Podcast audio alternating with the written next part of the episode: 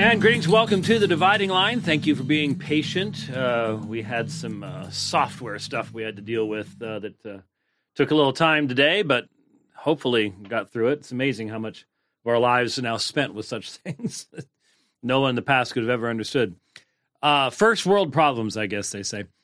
Lots to get to today. Uh, let's start with. I saw it's interesting. I saw someone mention on Twitter yesterday. I said I, I said I, I hope you comment on what Francis said, and I'm going, uh, what did Francis say? so I had to go looking it up. And so, if you've seen it, uh, Pope Francis uh, was um, did an interview yesterday, I think, at the Vatican, um, basically uh, saying that homosexuality should be uh, should not be a crime. It's a sin, but not a crime. Now, it's interesting. There are a number of things that biblically we would say would be sins but not crimes. But the question is um, has it not been the reality of the experience of the Roman Catholic Church and the vast majority of nations for centuries uh, that uh, homosexuality was both a sin and a crime? And at that time, Rome said nothing to those nations, which would include Italy. Um, in fact, I have to wonder, and I'm not sure how you'd even check something like this out, but um, the Vatican is a is a nation state, is it not? Um, has has the Vatican always distinguished between homosexuality as a sin, but not uh, viewed as a crime within its borders? Uh, what about Italy, Spain, Mexico, um, many, many places like that? Uh, we all know that it was only uh, a couple decades ago that the Supreme Court uh, threw out all sodomy laws. And that means that when this nation was founded, homosexuality was a crime. And this does raise lots of questions right now in the midst of the Christian nationalism discussions, which no one was having only a few years ago, at least not in any um, full throated way. And it, it back to Francis, it, it really demonstrates where he's coming from. I think any honest person, any honest Roman Catholic will have to go, yeah, that's that's not where the vast majority of popes have been in the past. And if that's the case, then how much of the current theological teaching of the Bishop of Rome, the infallible vicar of Christ, is actually dependent upon his political background? Because he has a very strong and clear political background, which is very, very different than preceding popes, very, very different than Ratzinger, John Paul II. And those are modern popes. Jump back only 100 years, and you're not going to find anybody anywhere near. Go back to the papal syllabus of errors, okay? Go back to the papal syllabus of errors from the 19th century and compare it with Francis today. And if you can't go, oh, yeah, there's Big difference. Big, big difference. Well, of course, there is. Major, massive difference. No two ways about it. So, what does that tell you? If this man's theological uh, application is primarily coming from his own um, political background, doesn't that tell you something? Uh, isn't this why a lot of people have been quote unquote red pilled recently? Um, and doesn't it tell you really? I mean, because in his comments, he describes he, his comments. He sounds like Andy Stanley. Um, you know, God's children are all loved the way they are. I, I find that to be such uh, emotionally derived, unbiblical I don't know, mashed potatoes. You just spread it all over the place. It's just there's no substance to it. It's jello. You can't nail it to the wall. Um when when when you talk about God's love from scripture, if you can't take into consideration the fact that it is God's purpose to sanctify us, to make us holy, that means to change us. He doesn't leave us where we're. And if when he or Andy Stanley are saying that God makes people gay and there's nothing they can do about that, then you, you simply have to go, and that means I now need to start taking an exception to 1 Corinthians 6, 9 through 11. Because that's not what is found in Scripture. And there's lots of people who do that. Lots of people. You, we you know, you, there are these quote, quote unquote progressivists in Twitter, and you know, Dr. Kevin M. Young. All right, we're gonna look at something he he some stuff he said in just a moment. But I've seen a bunch of people over the past couple of days saying, you know, why do we why do we even bother with this? You know, he's just out here trolling us. No, he actually believes this stuff, and this is 15 years ago when I said, just prepare for a tsunami of apostasy on this subject. That's what I'm talking about. The, a, a, the, once you abandon a particular view of Scripture, there is no basis for Christian orthodoxy any longer. There just isn't.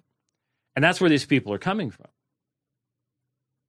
So, th- this is this is a situation we face. Roman Catholics are facing this in a a much more, um, I think, painful way, in a sense, because, like I said, was obvious where Rome was for a long period of time, but Rome has the problem, as the late Pope admitted in his new book, posthumously published, that because Rome has a directly anti biblical discipline, which functions as a dogma, um, of precluding marriage on the part of its clergy. Now, of course, the whole issue of the priesthood, we go into that too. That's, you know, I recently reposted my debate with Mitch Pacwa on that subject. But because of that, there is a just a massive amount of homosexuality amongst the Roman Catholic priesthood. And because of that, there can't be any functionally consistent long term resistance to the homosexual movement. When you've got the, the gay mafia uh, in the Vatican, which that's their terminology, that's that's people in the church's terminology. Um, eventually things are going to change. And when society embraces that change, it'll probably change even faster. I mean, who's the next pope? Look at the look at the cardinals that Francis has elevated, and then ask yourself a question: Is there going to be a hard right turn after Francis? Very, very doubtful. Very, very doubtful. So all of this stuff about, um, you know, I've said many times when I first started studying Roman Catholicism, Roman Catholics would you know, point me to, to, the Bishop of Rome. We've we've got the Pope. We have we don't have all of the uh, confusion you all have. And the reality is the range of theological expression within Roman Catholicism is just as wide as Protestantism. And the Pope doesn't answer the questions. The Pope is not the final arbiter. You couldn't ask him one way or the other. And the funny thing is, when he makes it very clear where he's coming from, as he is right now, then people are, oh, that's not an infallible definition, you know. okay. Uh, not very useful, but but there you go. So I made reference to this. Um, Dr. Kevin M. Young posted a uh, thread just today that I think is very useful. and um, I'm going to try to repost. We have a homosexuality playlist on YouTube. And those are primarily debates, um, oral presentations, things I've done, sermons. I've asked that we add to it the six hours of response I did to Matthew Vine when he first when he first burst on the scene. He sort of disappeared. Have you noticed that? I've not heard a word about him for years now. In fact, some people in the audience may be going, Matthew, who? For a while, he was the poster boy for some type of uh, believing um, Christian acceptance of homosexuality type stuff. And um, we he did a talk at a I think it was a Methodist church maybe in Kansas. And the, the talk went viral. And so like I said, we did 6 hours. It was a hour long talk, so I guess that would be 5 hours of response since we went through all of it.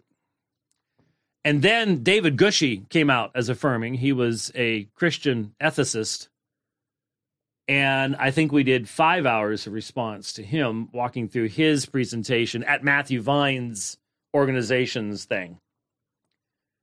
And so there's a lot of material uh, in that like 11 hours worth of stuff. And so I want that put in there.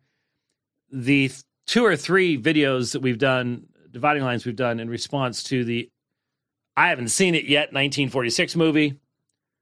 Uh, doesn't seem to be making much of a splash, but um, that may be because it's not on social media or platforms yet.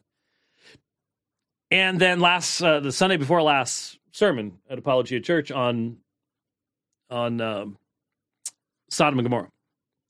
So I don't know how much all of that would add up to. uh, it would be way, way, way too much for anybody to listen to in a short period of time. But hopefully, we'll get that up and I'll be able to post that and that'll give you a lot of information. That as a background to this thread from Kevin Young. And here's what I'm saying to you.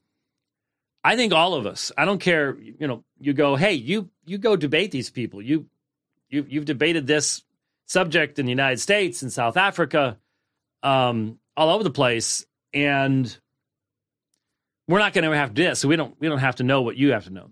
The fact of the matter is this subject it has been rightly said, and, and this is interesting, by one of the best known Southern Baptist leaders in the United States. Well, all the best known Southern Baptist leaders are in the United States, obviously. That there's no place to hide. There's no place to hide. And that's true. The irony is that on the last program, we talked about First Baptist Church Orlando. And I was sent, you know, all sorts of stuff from people. Justin Peters sent me stuff demonstrating that First Baptist Church Orlando is gay affirming. They they they have practicing homosexuals in their congregation. They're baptizing them without repentance. An entire gay community has become attached to that particular church, and it's Southern Baptist Church. And Southern Baptist leadership is like, it's the eleventh commandment.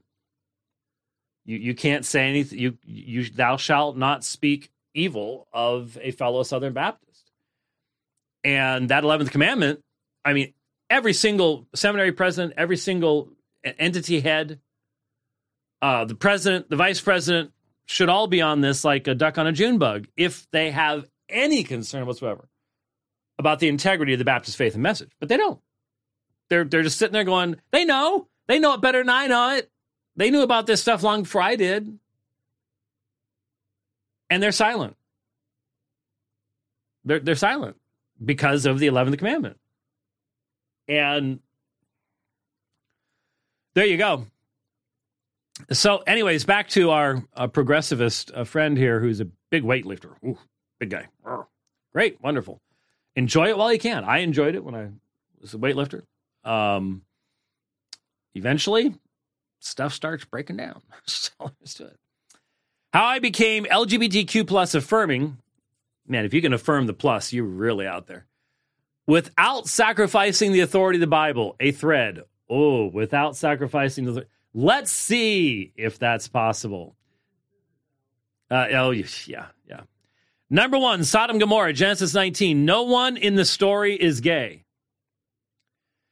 This is ancient gang rape for power and domination. Bible never says the sin was homosexuality. Ezekiel 16 and Jesus say it was pride and hospitality. I simply posted um, my sermon from a week ago, Sunday. That's pure lies. Could never be defended in public debate. That's why they won't debate it. It would be so simple to refute that paragraph that again i'm not to i'm not to repeat my sermon uh, please look it up on apologia studios or on whenever we get our youtube thing updated with that on it. Um and you will see uh that while this is that is uh, let me back up a second. What i was trying to say earlier is everybody i don't care who you are homeschool mom, especially you, homeschool kids, um, every dad in the audience, you should be able to read through Kevin Young's thread and shred every single argument without having to look anything up from memory, just because you know what the Bible teaches on this subject. We we don't have any excuses. My generation, we got we got blindsided by this. It snuck up behind us. You didn't talk about like stuff like this in, in church. okay? It was mm, no, no, no. Too late for all that. If if you're going to hold to any kind of meaningful model of biblical authority and biblical inspiration, I know it's not pleasant. I don't want to think about this stuff either. There is a heavy ick factor, the whole nine yards of it. I get it. But you've got to know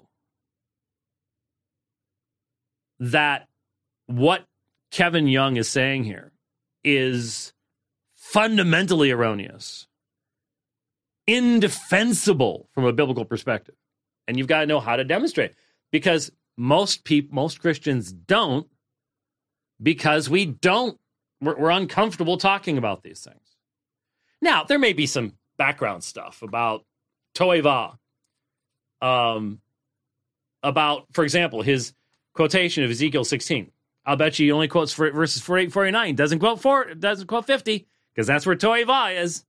Nope, not going to go there. Not going to go to um, uh, first, uh, Second Peter and Jude. Mm, no, no, no. Don't want to go. Don't want. Don't want to see a New Testament interpretation of it. Um, and Jesus did not say it was pride in hospitality either he was using Sodom and Gomorrah as an example of God's righteous wrath, uh, and pointing out they didn't have the light that that the uh, Jews in Galilee had, and so their destruction would be worse. But you need to be able to. This stuff should be second nature to any mature believer in Christ today. If you're gonna if you're gonna walk the streets and talk to people, they've seen all this stuff. They'll throw it at you. You need to be prepared. You need to be prepared. So uh, I did respond to that one and just say fully refuted by and posted Sunday's uh, sermon there. Leviticus 18, 22 and 2013. We should know these. I've I have admitted I have admitted on this program I graduated from seminary without knowing off the top of my head what these key texts were. Now, these aren't the only key texts. These are called the, the, the homosexuals call them the clobber passages, as does Andy Stanley. Um, but these are the specific texts that are a part of a much broader biblical teaching on the subject of human sexuality. So, once again, if you go to, you know what we need to do? we need to because I know you downloaded these in 2018 because I asked you to. We need to get permission from Pastor Smith to post ourselves the entirety of the Holiness Code series. have it on our own servers or put it on something um, instead of just ha- having to constantly send people to sermon audio to get it from PRBC's uh, thing. Yeah, yeah, yeah. Well, he. Uh, by the way, just between you and me, he'd like to come by and watch the dividing line and and chat and stuff like that. So we can cue. okay, so Pastor Smith, some of you, Algo will remember. Algo will remember when Warren Smith was volunteering with us here at Alpha and Omega Ministries. And um, man, he would come down to the radio station, remember? And yeah, yeah, yeah, yeah, yeah, yeah, yeah. And um, my my way of of getting people to call and stuff back then, and it, it drove him crazy, was to threaten to start singing John Denver songs. And uh, this is this is back before we had quite the same size audience we have now. So sometimes to get people to call, you had to do dire things. And me singing John Denver might be one of those, uh, uh, which, by the way, I happen to be a big fan. So um, I was very sad when when he left this world. Anyways, um, so uh, Warren is now the pastor of the Phoenix Reformed Baptist Church, where I was until 2018. And um, so yeah, we need to we need to talk with Warren and see if we can't grab the Holiness Code series because that's 38 sermons um, on pretty much every every text uh, that you can you can deal with. But the point is, it, it the first few sermons, I'm laying down the foundation. And hey, I'm so I'm sorry for those of you. It's really funny in 2018, a lot of you really appreciate. Well, not 2018. Um, I started preaching that in man, I forget what year it was, but when I first preached this, I think I finished them up around this 2016. Um, when I preached that, nobody had any problems with anything I said. You listen to the foundation that I laid as to how to interpret specifically the holiness code in Leviticus, and then we went beyond that into Deuteronomy and some some of the other texts. Um, that was the the only way to describe that term is theonomy, and nobody had any problem with it then because he didn't use the term. But if you listen to it, it was very theonomic. It was general equity theonomy, but that's what it was. And it wasn't because I was reading Rushdoony or something. I wasn't. I was dealing with the text and dealing with the whole section and how to how to understand it in light of application today. So it is interesting. What? Well, yeah. Oh, yeah, yeah, yeah, yeah, yeah, yeah. Well, but Jeff would say he was back then. So, but yeah. Anyway, I know, I know. There's there's been consistency all along. There's been consistency all along. So we, we need to do that though. Don't let me forget that because I will. Uh, as, soon as I get done the program, on to the next thing. Okay, so back to Kevin Young. We're not going to get done very fast at this rate. Um, Leviticus 18, 22, and 2013. Leviticus equals manual for ancient priests, not us, i.e., not binding. Which is why between Leviticus 18 and Leviticus 20, you have that not binding thing, that not binding text called Love your neighbor as yourself honor your father and mother. it's just th- these are really surface level. Okay, I mean, I mean, you really have to be incredibly ignorant of Scripture to buy this stuff that he says converted him. But there are a lot of people that have bought it. There are a lot of people that have bought it. So that's why that's why I immediately said, you know, if you'd really if you really want to dig deep and be prepared, you know, 38 sermons on the holiness code and related subjects. Um, Leviticus is a manual for ancient priests, but it's a manual for the people of God. And specifically, what Leviticus is you have a holy God dwelling amongst you. How do you be a holy people? which is why Leviticus is one of the most commonly cited texts in the New Testament. And so to say it's not binding, it's not for us, is to show a massive ignorance, massive ignorance of the New Testament's use of Leviticus and of the principles found therein. Toeva, abomination, does not equal sin, wrong, or evil, but crossing cultural mores, that is taboo. Well, sometimes it can. That it is a lie out of the pit of hell to say that's always what it means, especially because toeva is used of pesel. Now, I don't think Dr. Young's much of a biblical language expert, but the pesel, the graven images, and those who worship them are toeva. Huh. Is that just a, a taboo? Crossing cultural lines? No, it's something that brings the wrath of God. uh, there are two different words for male use, so it is about sex for power domination. No mention of LDB, L, LBTQ. I wonder why I skipped the G there. I, I don't know. Oh, oh, I see why. Because it is talking about G. um, actually, yes, uh, arsenos that is used there is picked up by Paul and applied uh, in the New Covenant in 1 Corinthians 6 and 1 Timothy 1. So, uh, in fact, that's where Paul derives the term, is from Leviticus 18 and 20. So, complete face plantingly bad uh, comments there. Uh, completely in error. Sorry. Uh, uh, some reason my uh, camera thingy has uh, has stopped working and we live in a area where I, I, I like keeping an eye on on the old truck out there. Well, it's not an old truck. That's the problem. That's why I need to keep an eye on it. Um, it froze up, so I wanted to. We're East LA today. What can I say? Um, so uh, the material in Leviticus 18, 22, and 2013 fully refuted in the same-sex controversy, and um, in the other material that we uh, re- referenced earlier. Um, really, really bad comments on that one. Uh, abandoned natural relations, Romans 1, 26, 27. That's something else we need to add to the playlist is I did start doing a response to Brownson because Brownson's the new big name. Um, well, he was a few years ago. Maybe he's not so much anymore.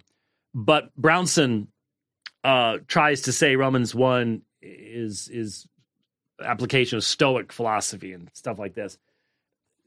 There are there are fifty different ways.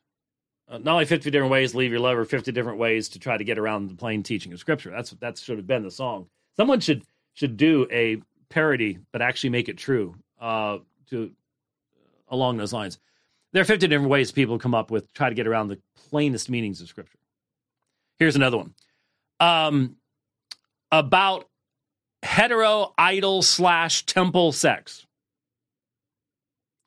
Paul quotes Jewish critiques of Gentiles exposing prejudice. Romans 2 1 reverses Romans 1 with evocative. Paul calls hetero acts shameful but evil, the same word he used for men with long hair. Okay, now the only thing to mention there, because the rest of it is just complete wackoism.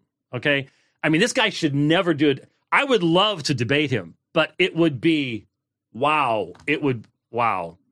It would be. it would be epic. Uh, I would I would love to do it though. Would love to do it because all this stuff is just as soon as you get into cross examination, it would collapse like I cannot even imagine. Um, in the background of some of this is this insane theory that Romans 1 is just a gotcha argument from Paul and that Romans 2 changes all that. The absurdity is easily demonstrated, but if you've never heard something like that before and you don't see the flow of the text, you don't see how 1, 2, and 3 fit together perfectly and they lead you to 319 and on into the pre- presentation of justification, then it you can go, I've never heard of that. And it's an extremely minority view, extremely minority view, and certainly not a view of anybody who believes in the inspiration and authority of Scripture, which he's pretending he still believes in, but clearly does not. Um, Paul calls hetero acts shameful, not evil. Now, you'll hear someone else who tried this once. We got to make sure, Rich. I hope Chris is listening because uh, this was something that um, came up in my debate in 2001, 2001 with Barry Lynn. And for those of you who don't go back that far, Barry Lynn threatened to sue us if we put the video of this stuff out. So we need to link to the Barry Lynn debate, but especially the cross X period, because this is what he tried to do. He tried to say, well, Paul uses different terms here. He's got two different lists of sins. And obviously, he had not been pushed on this since seminary. So if you don't watch anything else, at least watch the cross examination period. because he didn't, he just, he became so angry because he was used to being on the media and, and being given softball questions and stuff like that that he could just easily knock out of the park. He didn't bring a Bible to a debate on whether homosexuality is consistent with the Bible. And so I had to let him borrow this little, man, I wonder what happened to that thing. I wonder, it was this little, it was like this wide, but it was tall. And it was the entire Bible, but it was so small. The print was so small. It was the only English Bible I had with me. And so watch the cross X. I hand it over to him because he didn't bring a Bible and he's struggling to read it because the font's so small. I get that part now. I was that was not purposeful. At that point in time, I could still read that size font. All right. Um, and so I got out my Greek New Testament. And I pushed him on this point where, well, it, it, it's two different lists and he doesn't say shameful, and just nailed him to the ground. Because it just it falls apart if you actually deal with the text. It was as bad as when Stravinskas tried to work with 1 Corinthians chapter 3. And I just keep pushing on the text, pushing on the text, and he's he's got no no answers. It was just as bad. So the only thing that's true here is that when he says paraphusis, paraphusikos, um, that he used the same term that he, that he used for men with long hair. So unless this guy is a wacko IFB fundamentalist, his idea is, well, if, it means it here, that it must mean it there. Not allowing for phusis to have a meaning in 1 Corinthians 11 and a meaning in Romans chapter 1. They never, these people could never offer you an exegesis of Romans 1 if their life depended on it. They can't walk through that text. They can't do it. Now, I, I, I can tell Kevin Young is not the type of person who would ever listen to anything like this program. But I, Pick up. God it justifies. I did Romans 1. Entire chapter on, on Romans 1. They, they can never do that. Never happened. Never happened. But again, sounds like someone's done some studying. All you've done is read. And I, I pointed this out over 20 years ago in the same sex controversy.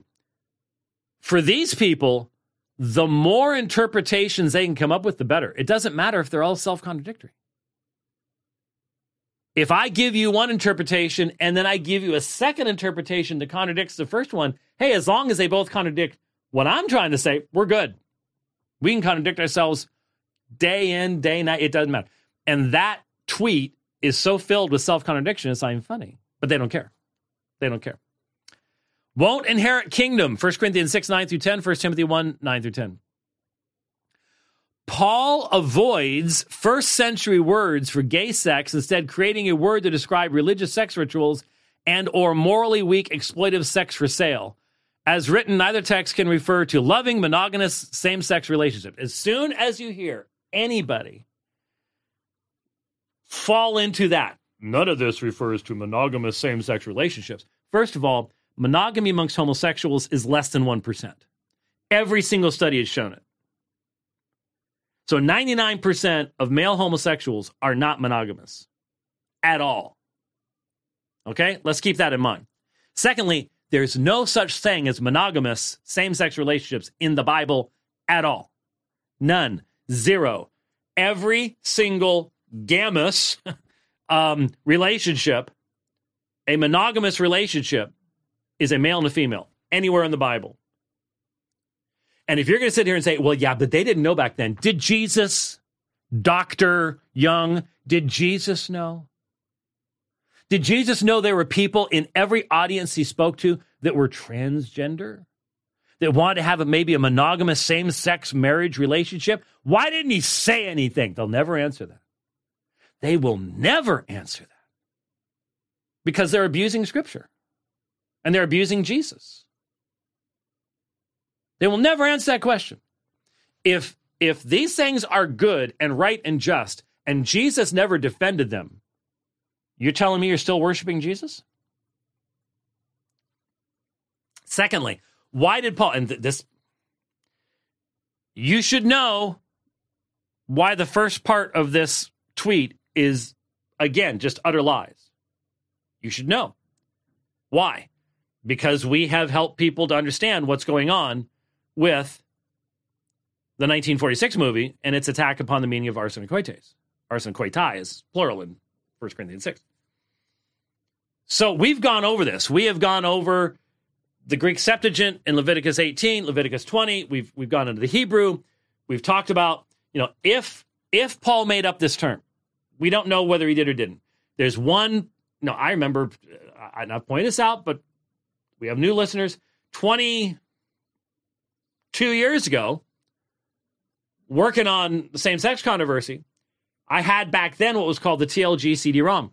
It's now a subscription thing. You pay to use it online. But you can go to go to TLG, look it up yourself. There was only one reference that could possibly be pre-Pauline, but most dating of it put it post-Pauline. So did Paul make up the term? He could have. Did Paul borrow it from a rabbinic source of his time period? He could have. Because it plainly plainly comes from the Greek Septuagint, straight out of the text in Leviticus 18 and 20. So it's not that Paul is avoiding first century words, he's using God's law.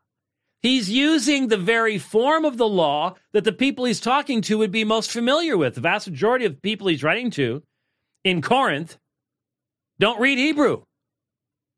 They have the Greek Septuagint, which means they have Moses in Greek, and say they know exactly what he's talking about. It's what men do with other men in bed and it ain't eating crackers. That's how that's that's how Jeff put it. Jeff Niell put it the first time we sat down to over lunch talk about writing that book, and that's how he put it then. Thank you, Jeff. Um, so this is male homosexuality, which, by the way, back in Romans chapter one, specifically says men burning with lust for other men.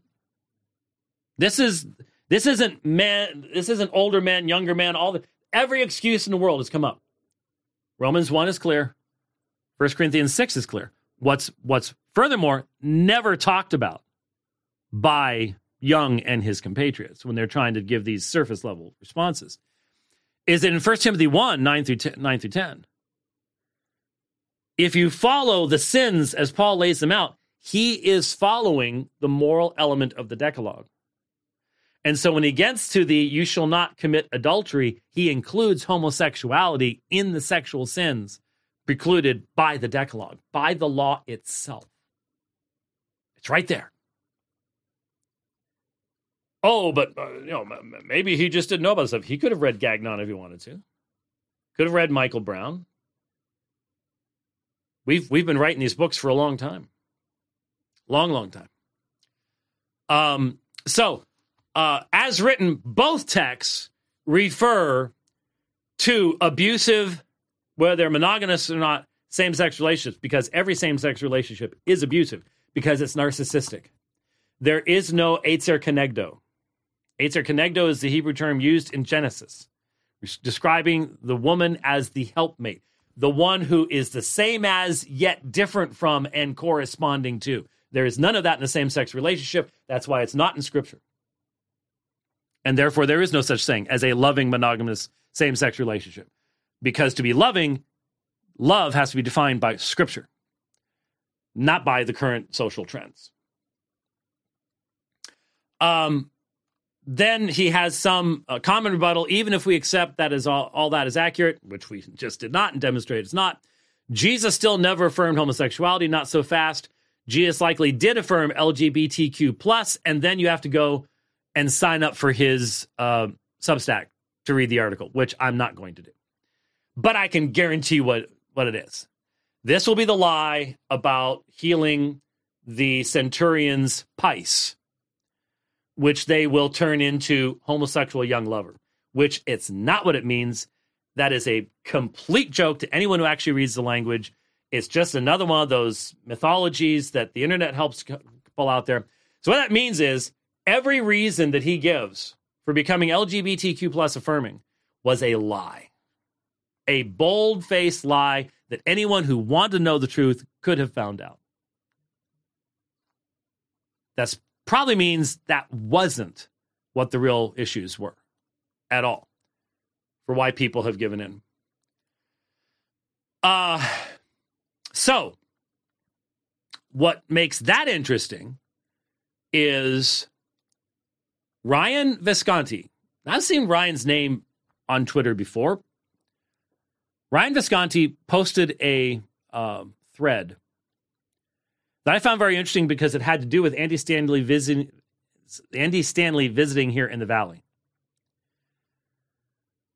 And I'm very glad that he posted it, and I'm just going to read it to you and make some commentary along the way. On September 19th, 2019, I was invited to a private dinner with about 15 pastors at a local church in Gilbert, Arizona,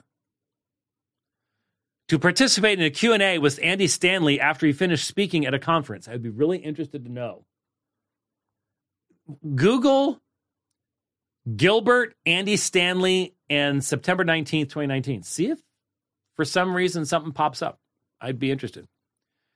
Um, and since I'm going to be reading over here, um, September 19th, 2019.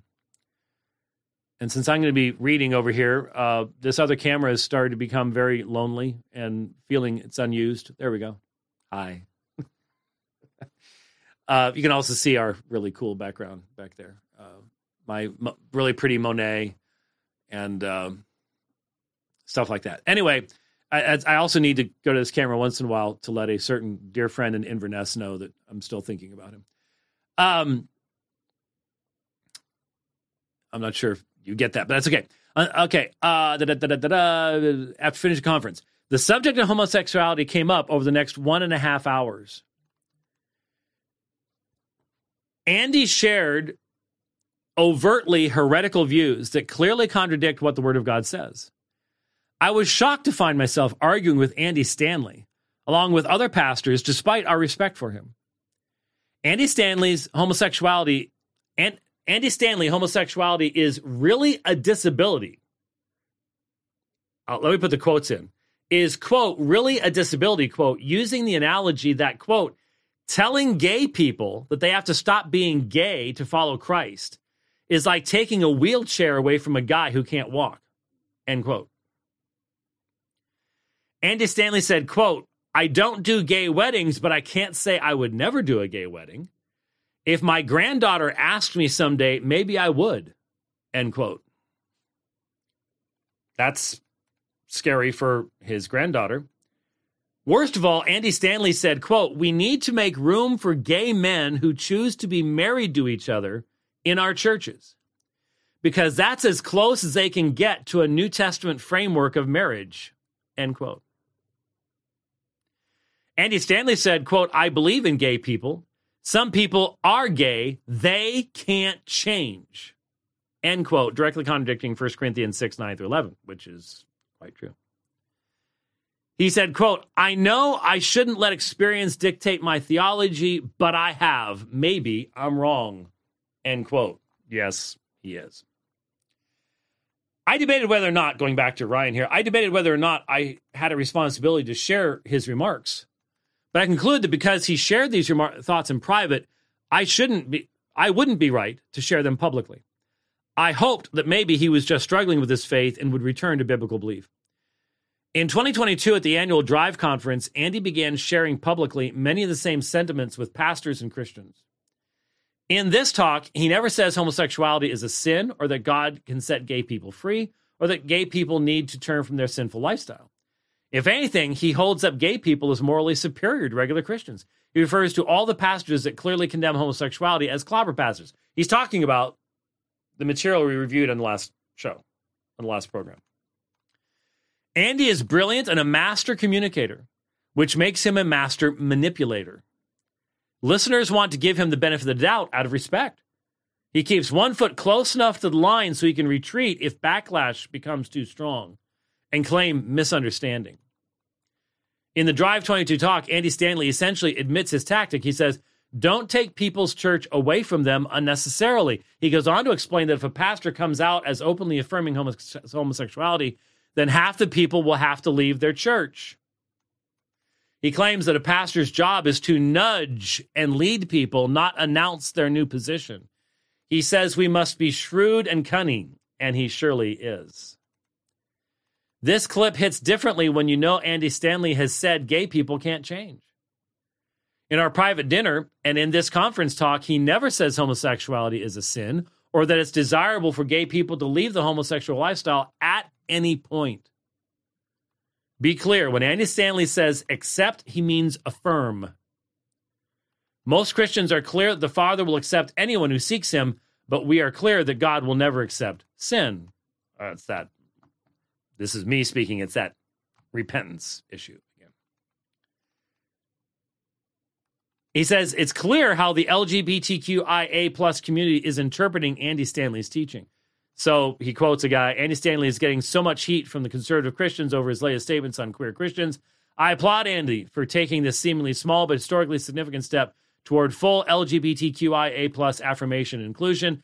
And let me just mention, I didn't have a chance to track it down, but I happened to see this mo- morning that uh, Brandan Robertson, the homosexual that I said years ago when he when he first came out was talking about being orthodox and all the rest of stuff. I said years ago, we've talked about him a number of times, played a number of his uh, videos. He's gone radically, swinging radically off to the left. Um, he likewise has done a, a video uh, applauding Andy Stanley. They all see where he's going. They're not they're not deceived by anything. They all see where he's going and what he's what he's doing. Going back to Ryan Visconti, Andy Stanley is clear what he thinks. Supposedly Christians are weird and gay people are cool, and we're trying to figure this whole thing out. So he asks the cool gay people to be patient with us weird, confused Christians when we've had this figured out for 2,000 years. Um, so uh, there. Uh, so I thank Brian for the for the thread and for speaking about what his personal experience was here in Gilbert. Gilbert's a suburb of eastern suburb of Valley of the Sun, Phoenix, um, at a conference in 2019 um, with Andy Stanley saying these things to a entire group of pastors. So, um, with that,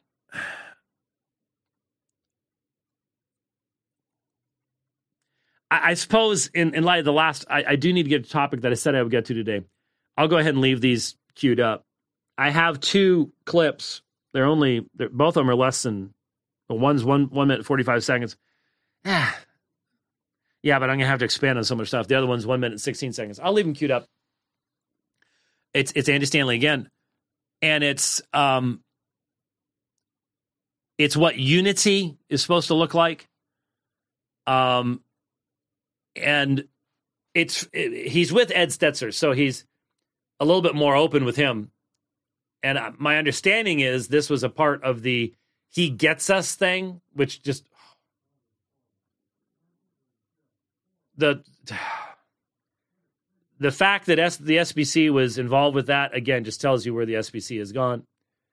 Um, but um, it, it would be worthwhile to listen to them but to respond to them in meaningful fashion, I think we'll do on the next program because, um, like I said, it's. Um, hope I remember. I'll probably shut the computer down. Yes, uh, sir. So the um, the event that he was at, he was at Mission Community Church, at what was called, it's the only stop that I can see, it was called the Irresistible Tour. Yes. Yes. Yes. Because. With Andy Stanley. Yes. Okay. Um, because I was directed to video that other thing he said we can't if we make the bible our authority then so was from the irresistible stuff too so yeah that would make sense yeah so this is nothing new you know, his de- his devolution away from any kind of orthodox view of scripture and the like is nothing nothing new at all um it's been going on for quite quite some time and um it doesn't look like there's anybody who can reach him and speak into his life to try to change things. Might have something to do with his background and issues with his father, but we won't get into that right now. Okay. All right, last thing that I this is the one thing I did mention on um, Twitter yesterday. Yesterday there was a big old war um, on Twitter uh, so we we had James Lindsay made a comment concerning the Christian nationalist book Stephen Wolfe. um and oh I'm watching I'm watching a bus barely squeeze be- past there's a big old homeschooling van parked out in the middle of the parking lot, and then my truck. so we're both probably about 21 feet long each, and so the uh, the space between is not as wide as it normally would be. So I'm like, ah, ah. so I'm watching that. Sorry. Anyway, uh, there was a uh, statement made by Wolfe in the book um, regarding Adam pre-lapsarian before the fall.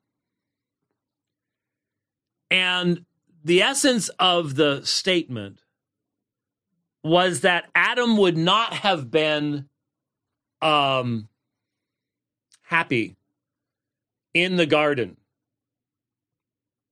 perpetually because Adam was made for heaven. Now, uh, James Lindsay's response was to say this is just classical Gnosticism. And so there's this this war developed out of that. And there's two people with the last name of Wolfe. Gets confusing as to who's who at times. Uh, but this this big exchange takes place, and some people there was there was one person I saw, and it, one of the problems with Twitter, there might have been twenty, but I I wouldn't necessarily have seen them. Um, it's just the way the platform functions and works. Um, but there was one person that that said, um, you know, Wolfe is wrong here. And in fact, any kind of uh, Orthodox confessional position, at least from a Protestant perspective, would would have to say that he is he is wrong here. And I agree. He's he's wrong. Uh, Adam was created for that context. And the idea that he would be in some fashion um, unhappy, unfulfilled, something along those lines, um, really is not a biblical position to hold. And I'm not exactly sure where that comes from in Wolfe's theology, um, but it is it should be corrected. It's it's not a it's not a biblical understanding of Adam as he was created and and things like that. But then I made the comment on on Twitter. I said, "I'll make a comment. I disagree with Wolfe's statement. It's erroneous. But number two, that ain't Gnosticism." So last night, Did you follow most of this last night? You didn't? Oh.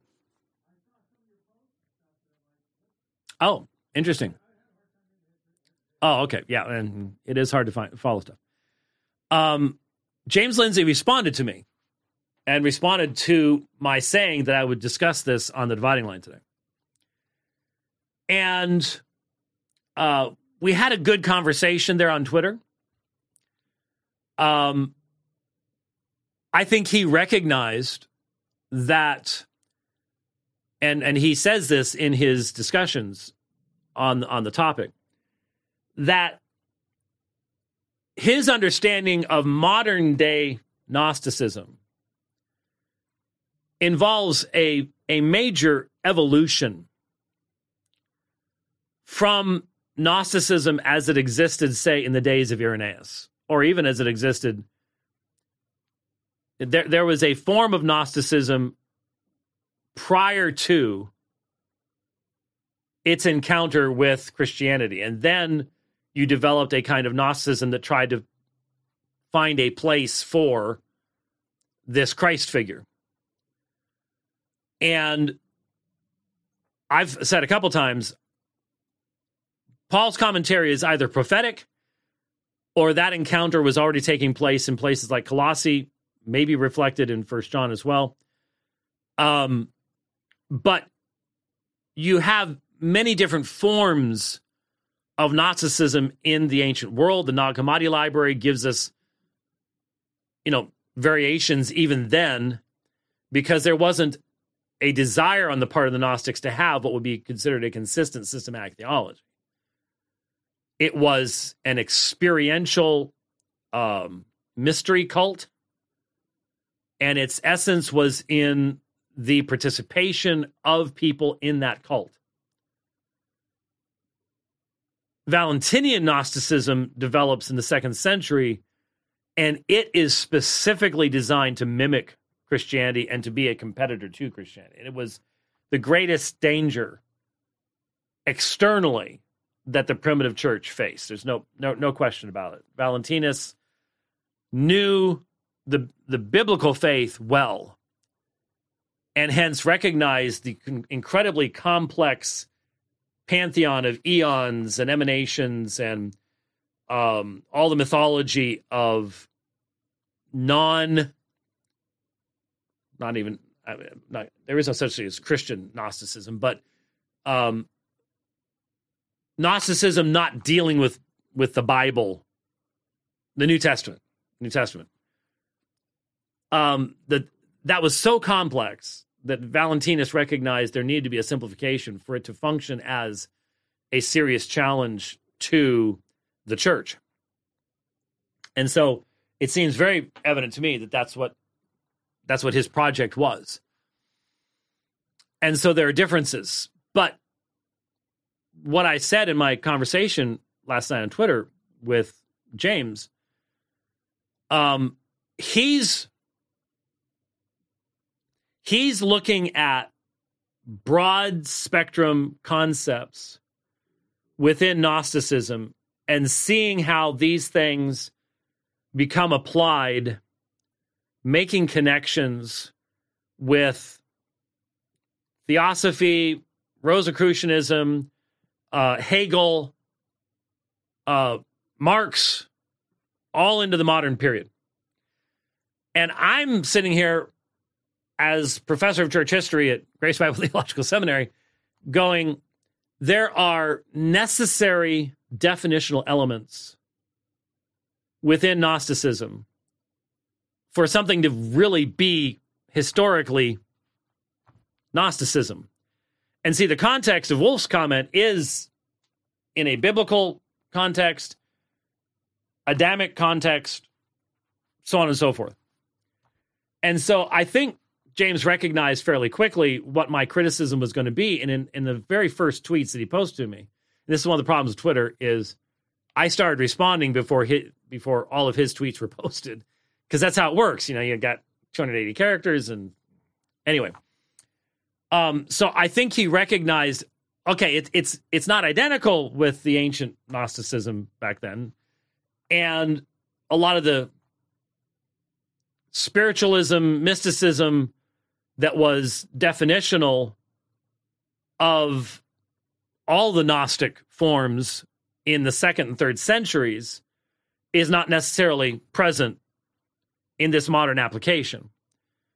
But this idea of human beings being imprisoned and the only way out of this imprisonment is found in receiving gnosis, special knowledge.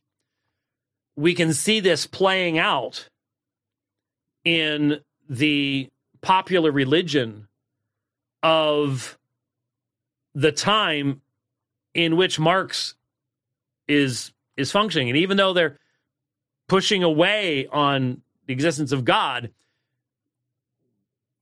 obviously there isn't the Christian God or the Jewish God in Gnosticism.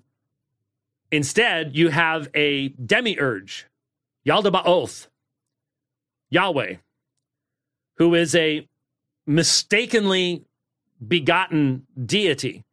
When Sophia, wisdom, not being in harmony with her male counterpart, contemplates the pure being, she gives birth. There's always sexuality in Gnosticism. She gives birth to Yaldabaoth. And it is through Yaldabaoth that the physical creation is made. But since he is from the Pleroma, though he's kicked out of the Pleroma by depends on which story you're reading, but Sophia tries to hide him, but then she eventually informs the rest of the eons and they receive her back in and so on and so forth. But the point is, he has access to divine power. And since he creates mankind, then you have this spark of the divine that is trapped in the physical realm. And through the obtaining of gnosis, you are able to escape back to what you should be. And he, he makes the fascinating connection um, to the utopian visions of Marxism and other things related to it. Um, and this is the argument that he and Michael O'Fallon are, are making right now that this Gnosticism, Hermeticism, um, comes through uh, various forms of Swabian pietism and, and, and influence all of these people who are the people who then influence the modern writers that are creating the narrative that we're dealing with with CRT and and cultural Marxism and, and everything else. okay. So what was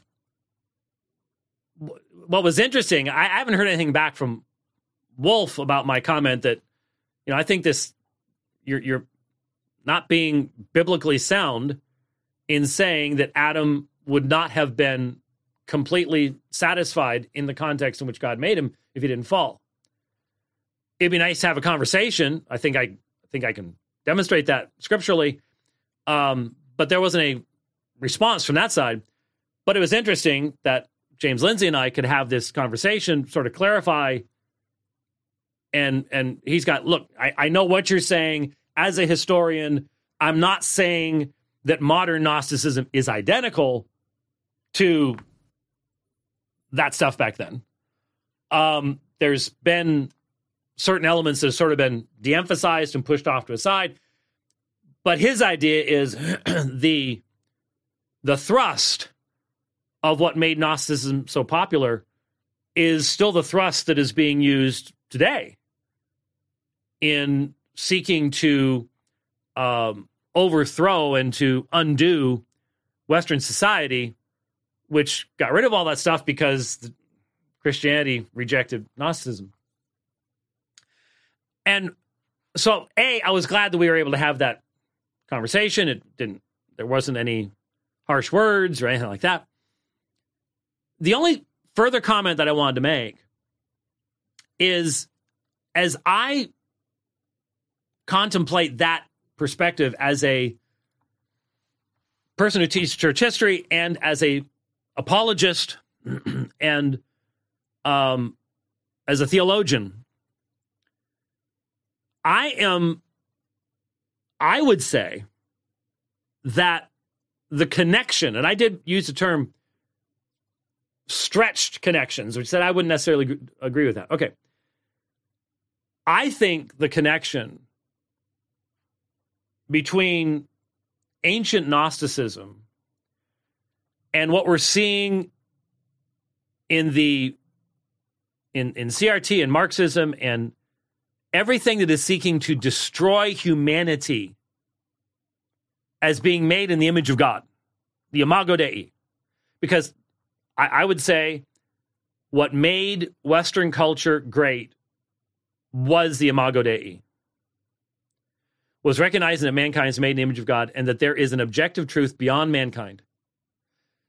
And that objective truth is knowable because God wants to be knowable and He's spoken to us in His Word. And He speaks to us in the natural realm, but we only know that because of what's in His Word. And it is man's constant state as one who bears the image of God but suppresses that knowledge that results in the connections that James is seeing between these ancient rebellions, because Gnosticism was rebellion against divine truth, and modern rebellions, Hegel, Marx, the whole um, LGBTQIA, transgender, everything. James is right. There is there's a connection between these things. But the connection is not people in the modern period looking back and going, yeah, I I like that, or I like I'm gonna pick from this, I'm gonna pick the connection, I believe, is what it means in Romans 1 to have to know that God exists and to suppress that knowledge. It's suppression. And then the key term, the key term in Romans 1 uh, will be found specifically in, after it says they are anapologetous at the end of verse 20.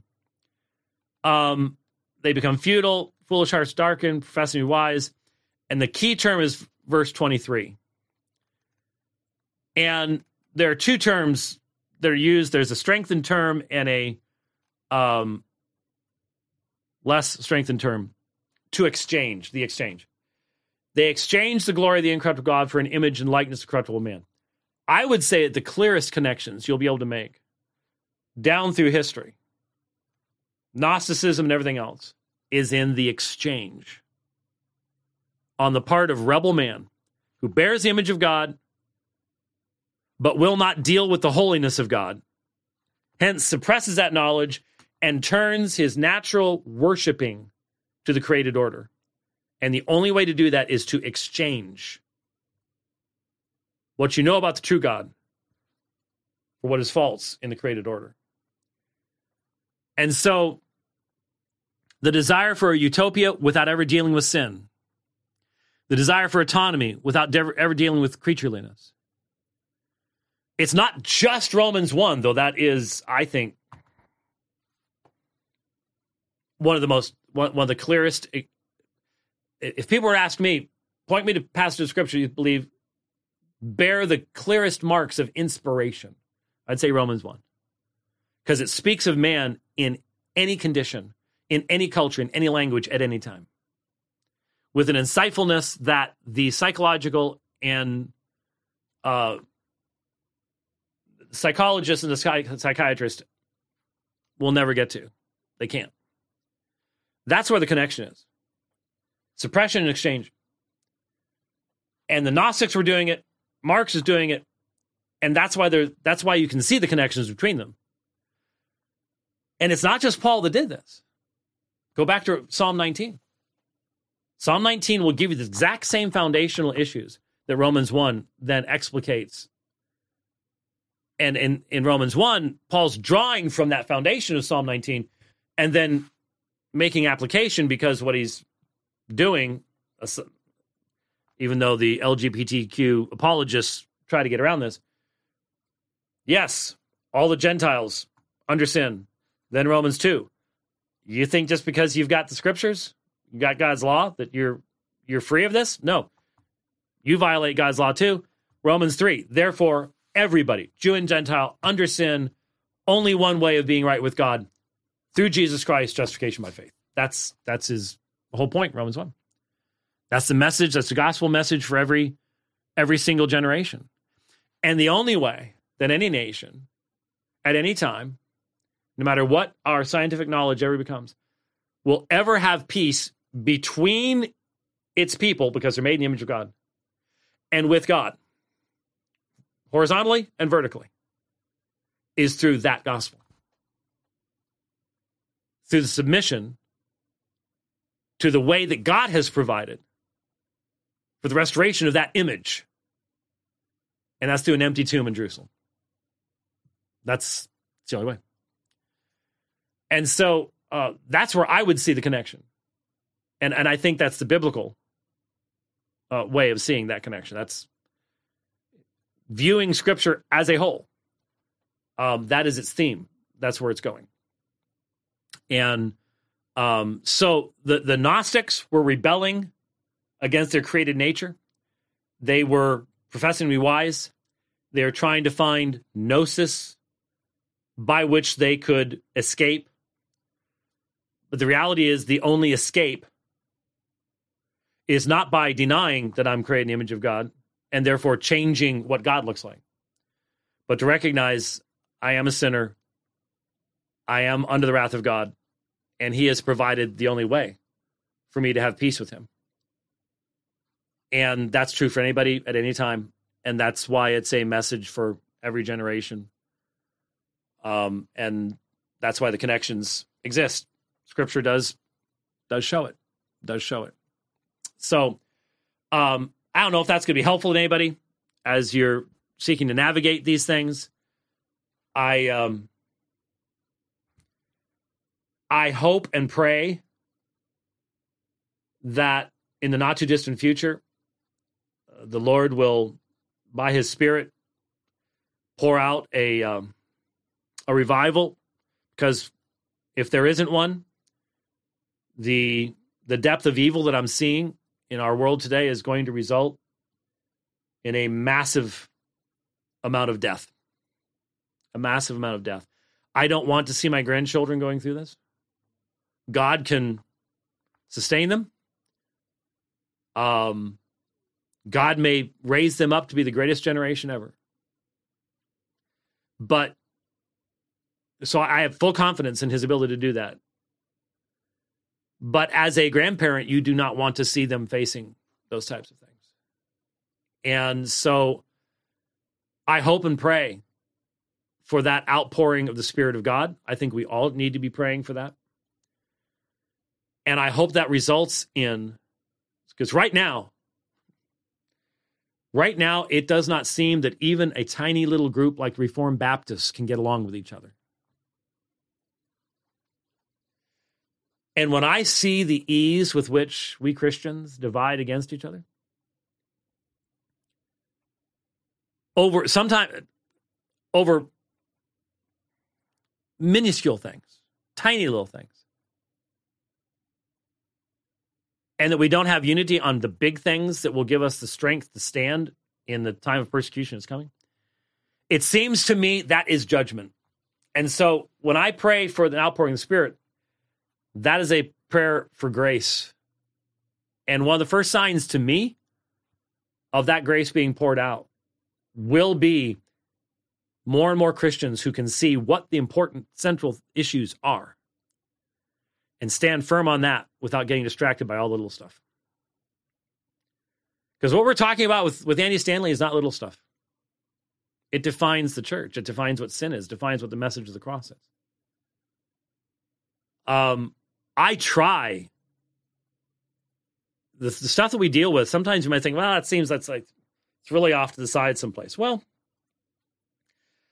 I try to make sure that what we discuss, translational issues, authority issues, Thomas Aquinas, whatever it might be, has a direct connection to having a healthy future church because we're not a church. We are here only to edify the church. We've always said that. Can never pretend to be something we're not, and we won't. Uh, But what do we pray about for the church? Well, there needs. I don't pray for a faux unity because that's one of the clips that Andy, Andy Stanley was talking about. What I would, I, in fact, I called the clip faux unity. When I see more and more believers naturally submitting to the full counsel of God and recognizing where that is to be found, that's when I see things turning around. Okay, that's that's where I am. That's where I am, and um, hopefully that's that's helpful to most of you in the audience. Thanks for watching the program today. Um, next week uh, should eh, hopefully will be normal, even though it's the week before I, I take off on Friday, on uh, Saturday.